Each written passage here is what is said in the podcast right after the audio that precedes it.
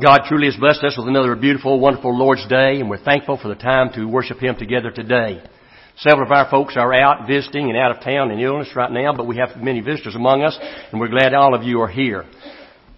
We were surprised to find our dear friends Larry and Diane Dean with us today. We met Larry and Diane, it's been 49 years ago, when we came back to Chattanooga from Memphis. And they have been dear friends of ours ever since. They've moved a lot of places across the country. They now live in Atlanta. But we get together several times a year. And It's so good to see Larry and Diane, our faithful friends, with us today. And what an appropriate occasion for your being here because we're talking about the friend of God today. How wonderful it is to have friends. A friend is a companion. A friend is someone with whom you have a lot of things in common. You share your thoughts and your ideas and your hopes, your dreams, your feelings. You spend a lot of time together and you enjoy one another's company. How wonderful that is. In the Old Testament, we see a lot of men and women called the patriarchs who were truly friends of God. This morning I want us to focus on one in particular as we talk about our lesson of being a friend of God. The man by the name of Abraham. Three times in the Bible he is referred to as the friend of God. In 2 Chronicles chapter 20, in Isaiah chapter 41. I want to read with you from James chapter 2 verse number 23. James chapter 2 verse number 23.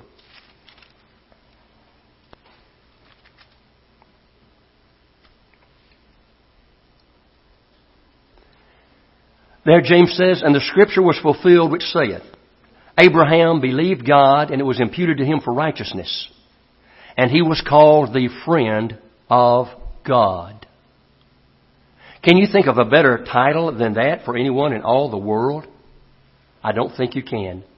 To being a friend of God. This morning we're going to be looking at Abraham. Three times in the Bible we've said he's been, he was called a friend of God. That was one we read there. And I want you to study with me in the Bible. First of all, if you will mark two places in your Bible. We're going to be looking in Genesis chapter 12. We'll be looking at some other places, but mark Genesis chapter 12.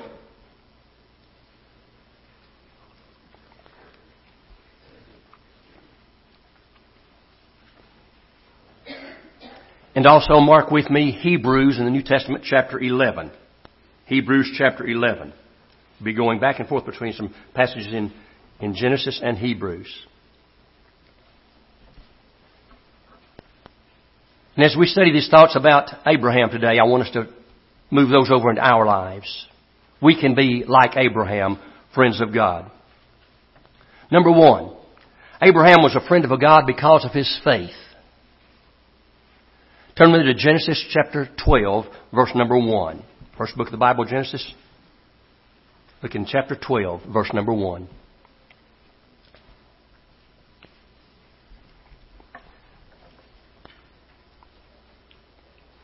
He's called at this time Abram. His later name will later be changed to Abraham. We'll talk about that in a few moments.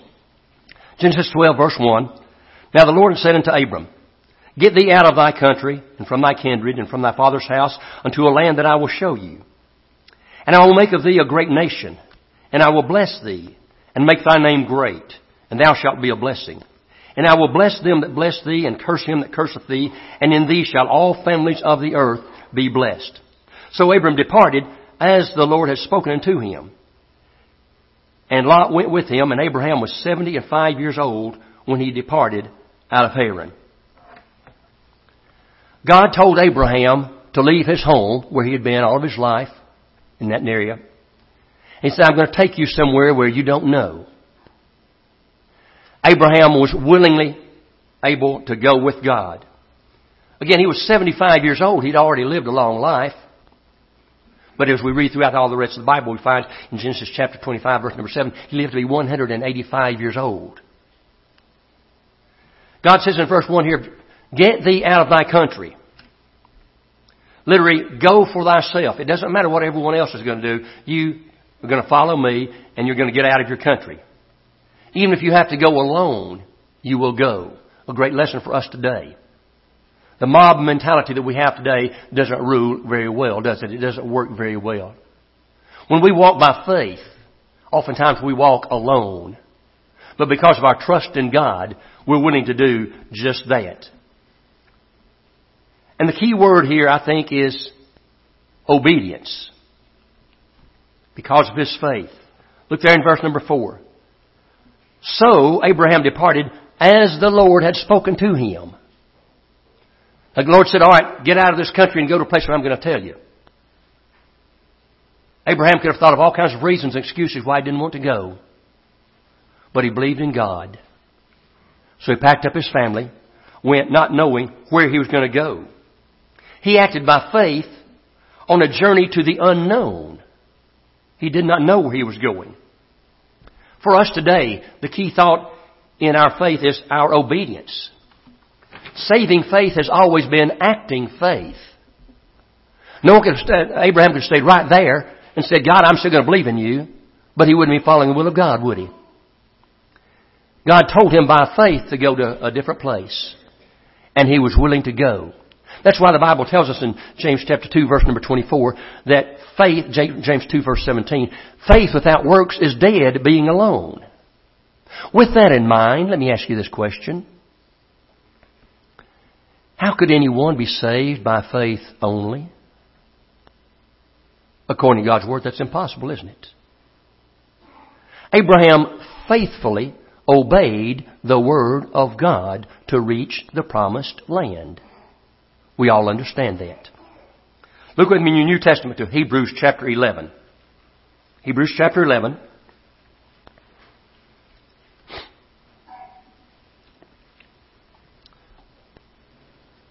We'll start reading in verse number 8. Hebrews 11 verse number 8. This, of course, is a chapter you know as Faith Hall of Fame. Many famous people mentioned here who were faithful to God. Verse number 8. By faith, Abraham, when he was called to go out on a place which he should receive for an inheritance, obeyed. And he went out, notice, not knowing whither he went. By faith, he sojourned in the land of promise, and in a strange country, dwelling in the tabernacles with Isaac and Jacob, and heirs with him of the same promise. For he looked for a city which hath foundations, whose builder and ruler is God. 1900 years after Abraham had made that journey, the writer of Hebrews acknowledges the lifelong journey of faithful Abraham. Turn back a few pages to Hebrews chapter 8, verse number 16. 8, 16. Again, a lot of verses in, in Genesis and Hebrews today.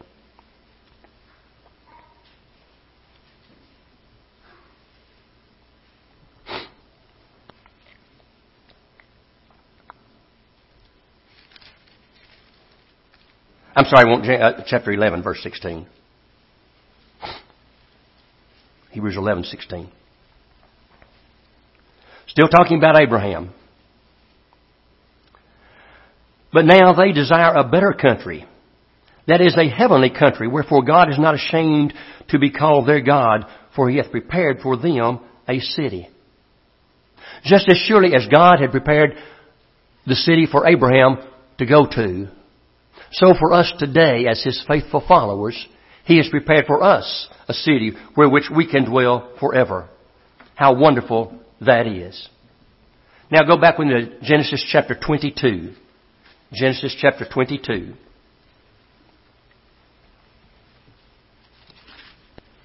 Again, a lot of scriptures today.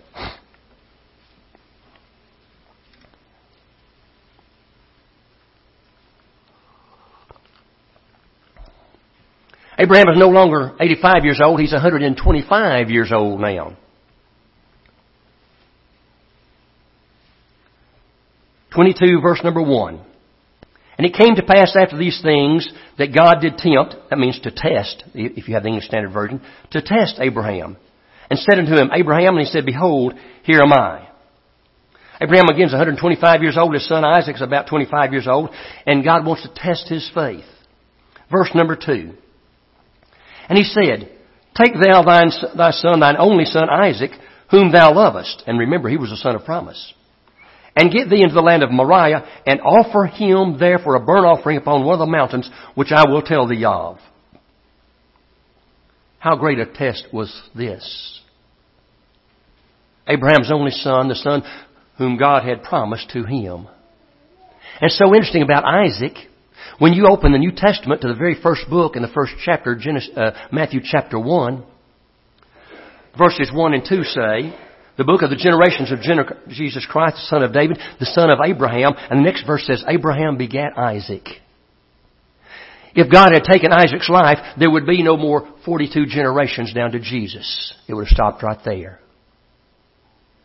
Abraham could not figure that out in his finite mind. But he obeyed God. God put him to the test. And he followed through on that test. Verse number three, Abraham rose up early in the morning and saddled his ass and took two of his young men with him and Isaac his son and clave the wood for the burnt offering and rose up and went up to the place of which God had told him. Now notice very carefully verse number three. He went up early in the morning. Well, I'll put it off as long as I can. No. He followed the will of God implicitly. Let's get an early start so that I can make sure I do the will of God. And then verse number four.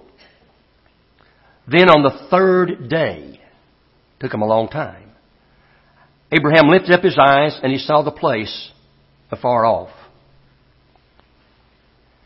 And Abraham said unto his young men, verse 5, Abide ye here with the ass, and I and the lad, that's his son Isaac, will go yonder and worship.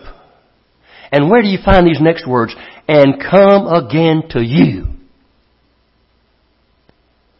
God says, take your son and offer him as an offering to me, just as you would the lamb. Take his life, let his blood, let his blood be shed. Abraham thinks, that's the son of promise. How's God going to do all of that? And yet he never wavered in his faith. He faithfully obeyed the Word of God. I can't imagine how he could do that. And yet he did. He allows himself to be proved and shows he would do whatever God would tell him to do in his life.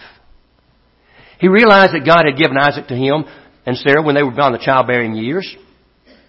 And he thought, surely if God can do that, he can surely restore Isaac back to his life again. Isn't that so wonderful? Look in Hebrews chapter 11 verse 17 now. Hebrews 11 verse 17.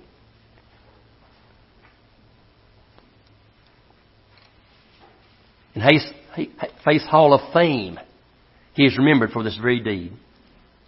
Hebrews 11 verse number 17.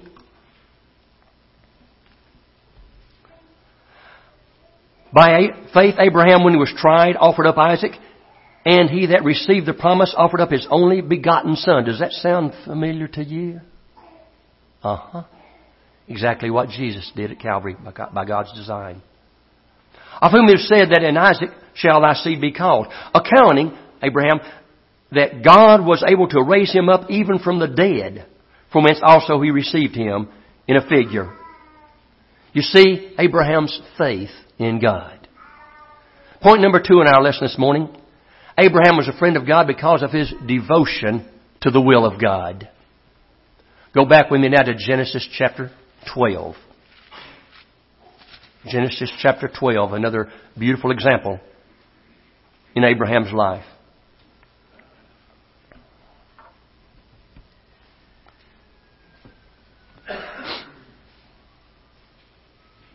Genesis chapter 12. Looking with me in verse number 7. 12, 7. And the Lord appeared unto Abram and said, Unto thy seed will I give this land, and there builded he an altar unto the Lord, who had appeared unto him. And he removed from thence unto a mountain uh, to the east side of Bethel, which means house of, house of God in the Hebrew language, and pitched his tent, having Bethel on the west and Hai on the east, and there he built an altar to the Lord, and called upon the name of the Lord. God's command was now to go to this land of promise. Again, he was already an old man. He'd already lived a full dedicated life. But he was willing to keep following the will of God. Look over in Genesis chapter 13, next page, verse 3. 13, 3.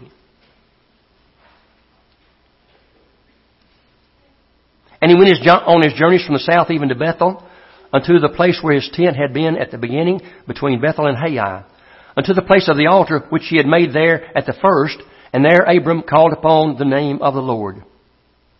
Three or four years later now, he's returned to this very same altar to worship God again. And all this travel that he'd going through throughout the land, he maintained his worship to God. It was continual. It was constant. It was complete. He always worshiped God anywhere or everywhere he was, regardless of the circumstances in his life. He was showing his great devotion to God and acknowledged to anyone and everyone who he would meet that he was living his life for God every day. Today, is that not a beautiful example of what we should see in our lives and people should see in us? In the New Testament, in Acts chapter 4, in the early part of the church, Peter and John were called before Annas the high priest because they were preaching this gospel of Jesus Christ. The Sadducees were trying to get them thrown in jail. Peter spoke before the council in, Matthew, in Acts chapter 4 verse number 13. When they saw the council, they saw the boldness of Peter. And they took knowledge of them, Peter and John, that they had been with Jesus. They were not ashamed to say, Jesus is the Son of God. I am devoting my life to Him. As we see people daily in our lives, in the community, in the family, in the school, on our jobs, do people see that we have been with Jesus in our lives? Sometimes we sing that song, Let the beauty of Jesus be seen by the side of Church Christ. No, it says, right here, in me. Whenever and wherever I go throughout the world, I'm a member of the body of Christ. I want the world to see Christ in me. My way of living, my way of doing things. They see the things I say and the things I don't say. The things I will do and the things I will not do. They see my action toward others. They see my devotion to my family, to my congregation. In each one of our lives as we evaluate ourselves from time to time, are we showing the world that our faith is devoted to doing the will of God in our lives? Sometimes we sing that song, Take my life and let it be consecrated, Lord, to Thee. That means set apart for special service, doesn't it? My life. If I want to live like the world, I can do that very easily, but I will be a failure. Because you see, I sing another song that says, This world's not my home. I'm just passing through. My treasures are not laid up in First Tennessee Bank. My treasures are laid up somewhere beyond the blue. There'll be a day when First Tennessee Bank doesn't exist or your bank doesn't exist. That this world will not exist.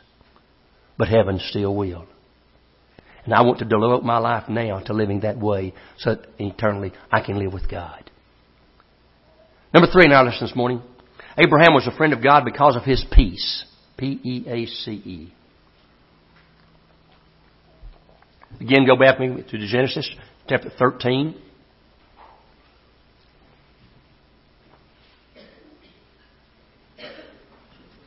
Genesis chapter 13, beginning now in verse number 5. They've reached that great land. But they came across a problem. Verse number 5.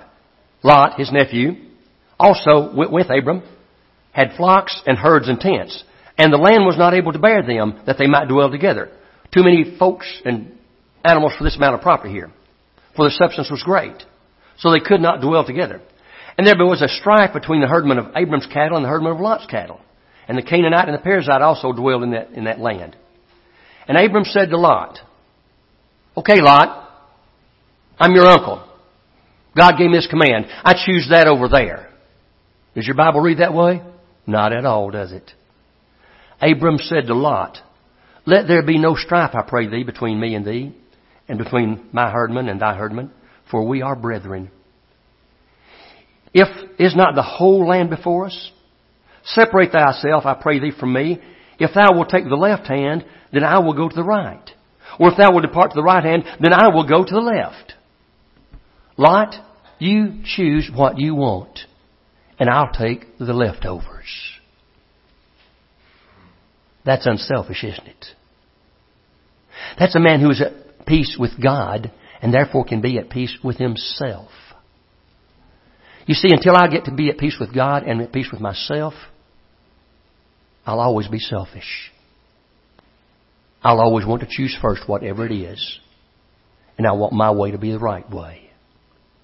And the vast majority of the time, that will end up being the wrong way. But when I devote myself to living like Abraham did, I want peace at any and all cost. Whatever I can do to promote peace, that will I do. Isn't that exactly what Jesus said in the last hours before his trial, betrayal, trial, and crucifixion? Praying there in the Garden of Gethsemane, Luke chapter 22, verse number 42. Father, if it be thy will, let this cup pass from me. The verse doesn't stop there, does it? Nevertheless, not my will, but thy will be done. Jesus knew from eternity that he would come to man, to this world and live as a man and have to suffer that horrible death on Calvary's cross. But when he was facing squarely in the face, the human being didn't want to do it. And yet because he was at peace with God, he said, God, I want your will done in my life. Put a period there and not a question mark. Oh, that you and I could have that kind of faith in our lives today. How wonderful it is that he could be at peace. And Jesus reminds us, the New Testament reminds us that we should be at peace. In the very first paragraph of his first sermon, Sermon on the Mount, we call it, Matthew chapter 5, verse number 9, he said, Blessed are the peacemakers, for they shall be called the children of God. Paul says in Romans chapter 12, verse number 9, live peaceably with all men. And in 2 Corinthians chapter 13, verse 11, he says, live at peace, and the God of love and peace shall be with you. You see the beautiful opportunity we have of living at peace and promoting God's life and word to the world. We are members of Christ's holy church. Let us, as individuals and a congregation, demonstrate our peace in this congregation. You know, sometimes it's easy to get nitpicky, isn't it? Well, so and so did this, and so and so should have done this, and they should have done it this way. I wish they'd done it this way, like like this better, and on and on we go. As we look and deal with our brothers and sisters in Christ, and this congregation is a wonderful, peaceful congregation. I'm so thankful for that. Let us look to not be nitpickers and finding fault. Rather, let's look for opportunities to encourage and love and strengthen and motivate each other more. How can I give you help? How can I give you strength? How can you give me peace? How can you give those things to me? And you see, it's just like that. I've mentioned it several times before. That daily vitamin you take every day. You continue giving strength to the body. And so what we have in this congregation, thank goodness for that. And so I repeat again. Let us continue to look at one another with peace and help and strength. Remembering that the peace of God which passeth all understanding shall stand guard over your lives in Christ Jesus. And lastly this morning, Jesus was a friend of, because Jesus was a friend of God because of his faith, devotion, and peace, I can be a friend of God because of my faith, devotion, and peace. Turn with me to John chapter 14. You know the verse already, I'm sure. Jesus said, Ye are my friends. You want to be a friend of God? If ye do whatsoever I command you. Was there a word in there that you did not understand? Now, I don't mean to be mean or cruel. No, we all understand all those words very simply, don't we? If I want to be a friend of God, I will do what God wants me to do. Let's think about this for a moment. Jesus laid down his life for his friends. Am I willing to lay down my life for my friends? And I've mentioned to you many times before, there are nine or ten people in this world that I would gladly give my life for in a minute. My family. But to go beyond that, it would be a stretch, wouldn't it? But we're not talking about giving our physical life, shedding our blood for someone. We're talking about giving our lives to God one day at a time. I don't know what tomorrow will bring you. I don't know what tomorrow will bring me. But I know that if Jesus were walking beside me, He would do the right thing. And I want to walk in His footsteps, following His faith. I want to be a friend of God. Therefore, whatever the situation may arise, I want to be able to walk away from it saying, I did the will of God.